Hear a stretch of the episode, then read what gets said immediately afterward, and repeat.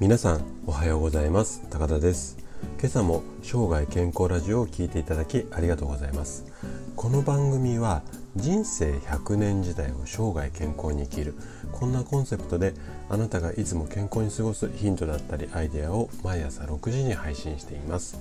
毎日健康に過ごしたいよっていう方は是非フォローしていただけると嬉しいです。さて今朝のお題っていうかお話の題なんですけども長く眠れば健康これは嘘ですよ。その理由とはまあこんなテーマでお話をしていきたいと思うんですけども。で今日はねあの睡眠の質っていうこうキーワードで話をしていきたいと思います。でえっと睡眠はね量より質が大切なんですね。まあ、量っていうのはここで言う量っていうのは時間ですね長く寝ればいいっていうものでもないっていうことを言いたいんですけどもこれ何でかっていうと必要な睡眠時間は人によって異なるからなんですよね。で今日はですね何時間寝てもすっきりしないよそんな悩みを持った方に向けてお話をさせていただければと思います。で今日の睡眠の話はポイント2つです。まず前半のポイント、えっ、ー、とポイントっていうかまあ大ですよね。必要な睡眠時間は人によって異なる。で後半えーと、これはね入眠してあと眠りに入って3時間がポイントですよこんなお話を、うん、こんなポイントに分けて話をしていくんですけどもでできるだけ分かりやすくお話をするつもりなんですがなんかこう今日の番組聞いてもらって分からないよとか疑問などありましたらお気軽にコメントいただければ嬉しいです。さてじゃあ早速本題に入っていきたいと思うんですけどもまずうんと最初のテーマですね。必要な睡眠時間は人によって異なるってことについて話をしていきたいと思うんですけども睡眠についてこんな話を聞くことがよくあるんですね。昨日は4時間しか眠れなかったからうん疲れが取れてないよとか最近疲れが溜まってるので今度の週末日曜日とかにはたっぷり10時間寝ようとか。でこんな、うん、まあ思いとか経験とかこんな話を聞いたりしたことがある方っていうのも非常に多いと思うんですけども睡眠の時間と睡眠の質っていうのは全く別物なんですよ。でそれをこう立証するための、まあ、研究がですねえーと、1982年から1988年までアメリカで行われたこう大規模な研究があるんですね。でその結果によるとまあ詳細をちょっと割愛するんですけどもその結果によると毎日10時間以上寝てる人は6時間しか眠らない人よりも死亡するリスクが高いっていうこんな結果が出たんですよ。ね、かなり衝撃的ですよね。でちょっと極端な例なんですけれども毎日3時間しか寝なくても元気な人もいれば毎日8時間寝ても疲れてる人もいるんですよ。これなんとなくイメージ皆さん湧きますよね。で医学的にこう何時間寝ると健康にいいですよっていう、まあ、睡眠のこう基本的な考え方っていうかこれ7.5時間なんですけど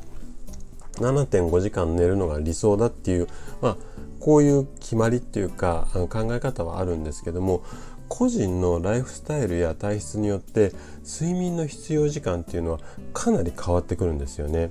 で時間よりも大切なのが睡眠の質なんですよ。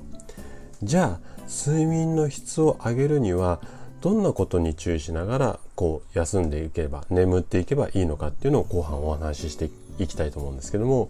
で後半の話のポイントとしては入眠して眠りに入って3時間がポイントですよっていうところなんですね。で睡眠の質を良くするために大切なのが成長ホルモンと言われているものなんですね。で成長ホルモンっていうとなんか子供がこう身長小さいのが大きくなるこの成長する時にうん出るっていうようなイメージを持たれる方が多いと思うんですけどもそれだけではないんですね。で成長ホルモンの働きっていうのは主に2つあるんですけれどもまず今あの最初にお話したお子さんなんかが大人になるまでにこう筋肉とかそういうもの骨とかを成長させるために役立つ働きですよね。あともう一つこっちがポイントなんですけどももう一つはね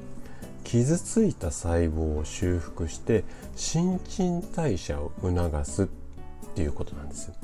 でさらに成長ホルモンの分泌には大きなポイントがあって成長ホルモンっていうのは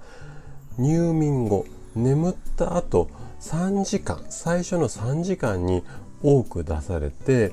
で時間的なタイミングとしては22時から26時まあ午前2時ですよね午前2時までに多く出やすいですよっていうことなんですよ。これが成長ホルモンの特徴なんです。なのでこの2つを掛け合わせた時間帯に眠るのが一番質が良い睡眠をとるってことになるんですけどもこれ医学的にはね睡眠のゴールデンタイムなんて言われているんですけどもこの睡眠のゴールデンタイムにスムーズに入眠することで質の良い睡眠をとることができるようになると。いうことですね。なので、まあ、具体的には、え、ー、と22時から26時までの間まあ間をとって一般的な考え方としては12時日付が変わる前までにベッドに入ってその後コテってすぐ寝入ってしまうこんな寝,、ま、眠り方がすごくベストだっていうこんなイメージでいいと思います。はいで、えっと、上手にこう入眠あの眠りに入ることで睡眠の質を高めて生涯健康を目指してはいかがでしょうか。今朝のお話は以上になります。今日は長く眠れば健康。これは嘘ですよ。でその理由とはこんなお話をさせていただきました。あなたが生涯健康で過ごすヒントになれば嬉しいです。それではあの明日の朝またお会いしましょう。今日も笑顔で健康な一日をお過ごしください。